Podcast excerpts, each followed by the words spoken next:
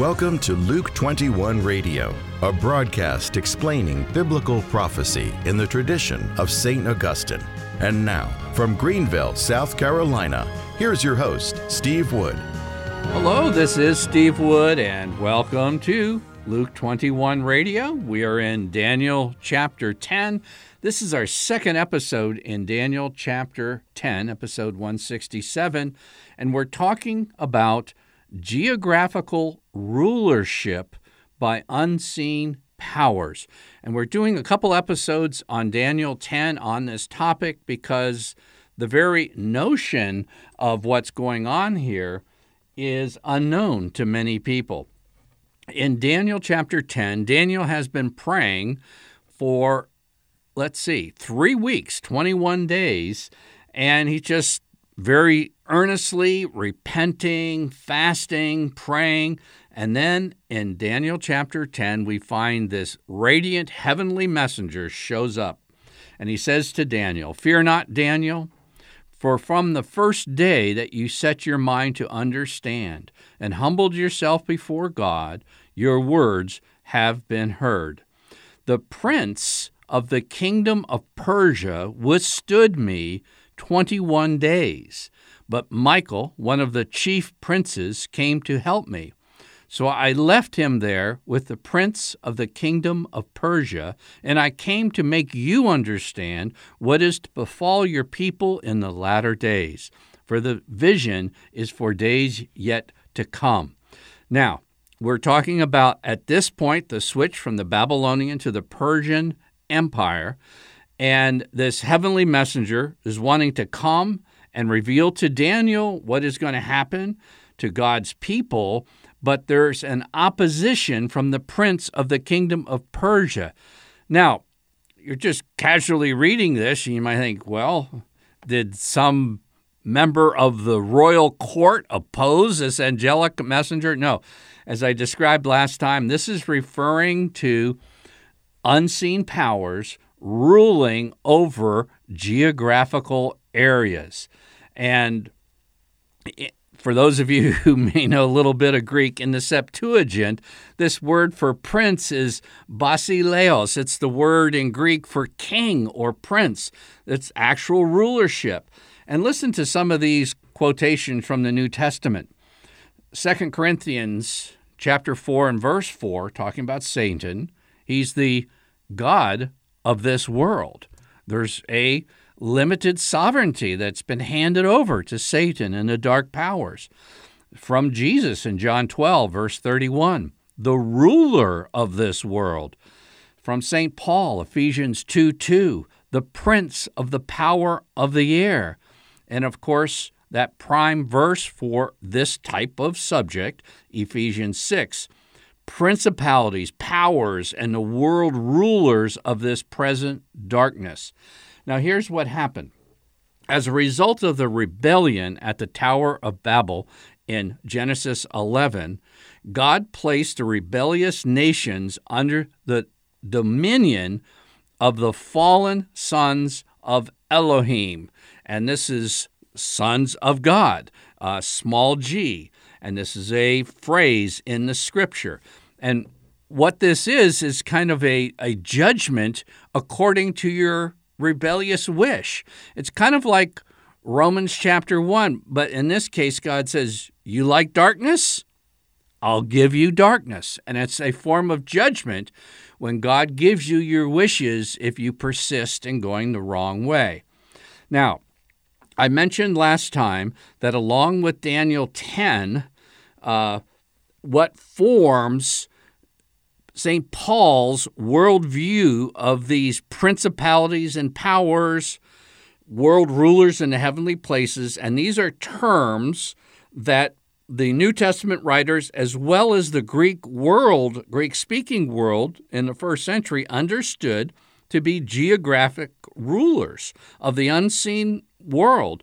And today, this sounds kind of spooky and foreign and not talked about a whole lot, but it it comes from Daniel 10 and Deuteronomy chapter 32 and verse 8, which says, When the Most High gave to the nations their inheritance, when he separated the sons of men, that is, uh, referring to Genesis chapter 10, the table of nations, which then were separated in Genesis 11 after the judgment at the Tower of Babel. When the Most High gave to the nations their inheritance, when he separated the sons of men, he fixed the bounds of the peoples according to the number of the sons of God. And this word is literally sons of Elohim. This isn't son, the Son of God, referring to Jesus. The sons of God. God rules by a divine court. When we went through Revelation 10, we saw an actual description of what that heavenly court was like. And God has chosen to rule in conjunction with his heavenly court, very much like ancient kings did. Now, who are these guys? This is going to take a long explanation, but I'll just give you a hint. In Genesis chapter 6 and verse 4, it says, The Nephilim were on the earth in those days, and also afterward when the sons of God, and in Hebrew, this is again, sons of Elohim, the same phrase that's used in Deuteronomy 32, came into the daughters of men, and they bore children to them. These were the mighty men of old, that's the children born to them, the men of renown. And all I'll say at this point, Jesus said, As it was in the days of Noah, so shall it be in the coming of the Son of Man.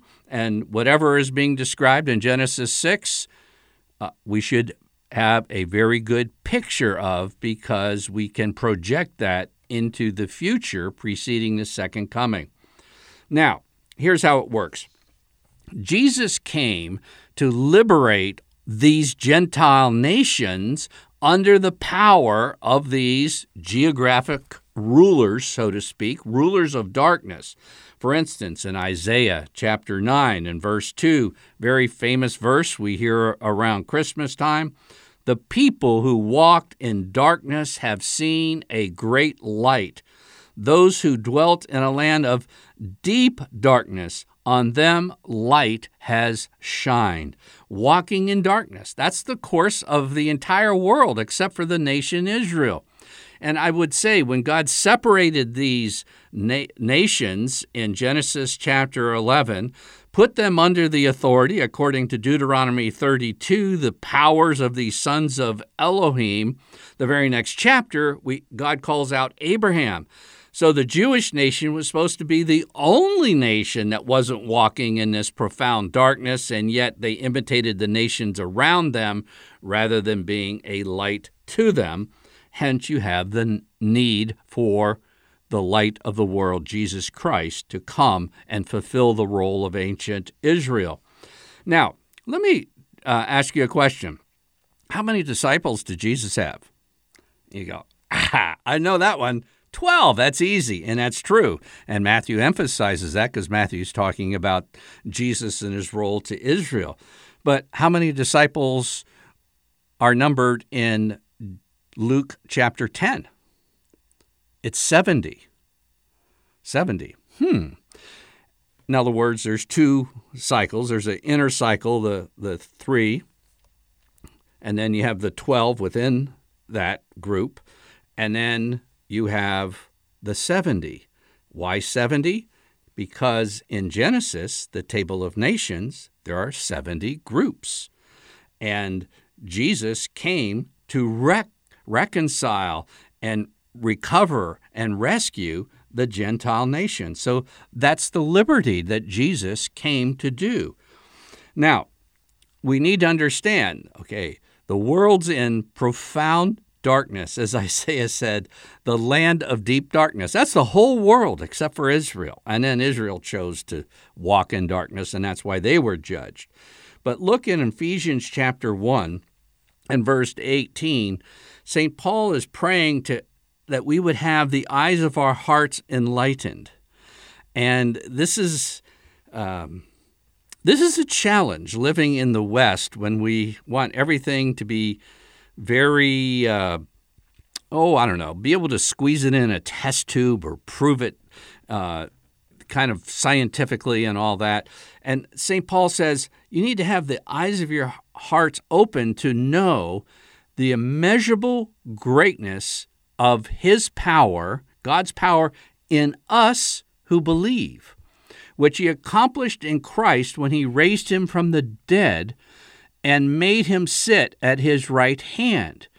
Okay, if you're going into the heavenly court, and we've already done that in Daniel, we've already done that in the book of Revelation, but to sit at the right hand in the heavenly court means you're the chief co regent, co king with God the Father over all other authority. So sitting at his right hand is ultimate rulership in the heavenly places. Ephesians 1 and verse 21 far above all rule and authority and power and dominion. This is exactly what Paul's talking about in the same letter in chapter 6, applying the truth of chapter 1. And he says he's above every name that is named. So we're to recognize that, um, that we're bad guys in the world, but Jesus came to cripple their power in keeping the nations of the world in profound darkness. Isn't that great news? Now, here's some sobering news. Now, the second coming of Christ is tremendously great news, okay? We have that to look forward to. We don't have any dates, but we, with ultimate confidence, we can look forward to that. But, and I'll always watch when somebody says but, but any case, for a relatively brief time before the second coming, the darkness which pervaded the ancient world will return, and it will return with vengeance and ultimate deception. In fact, many of the world's inhabitants will think this is progress and enlightenment, while they're walking in a land that has returned to the deep darkness preceding the coming of Christ. Revelation 9 says, And the fifth angel blew his trumpet, and I saw a star falling from heaven to earth. He was given a key to the shaft of the bottomless pit. He opened the bottomless pit, and the shaft rose, s- smoke like the smoke of a great furnace, and the sun and the air were darkened. That's Revelation 9. And prior to the second coming, there will be a short period where darkness again returns to the earth. And what's this time called? It's the time of the great apostasy.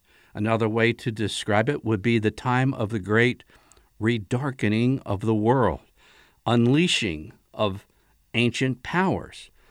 And this is my personal judgment, and I tend to want to separate my personal judgment from the black and white of Scripture, but my personal judgment is that time is now that we are in the great apostasy, or if not, at least a great dress rehearsal for that time. I'm Steve Wood, your host, and you've been listening to episode 167 of Luke 21 Radio.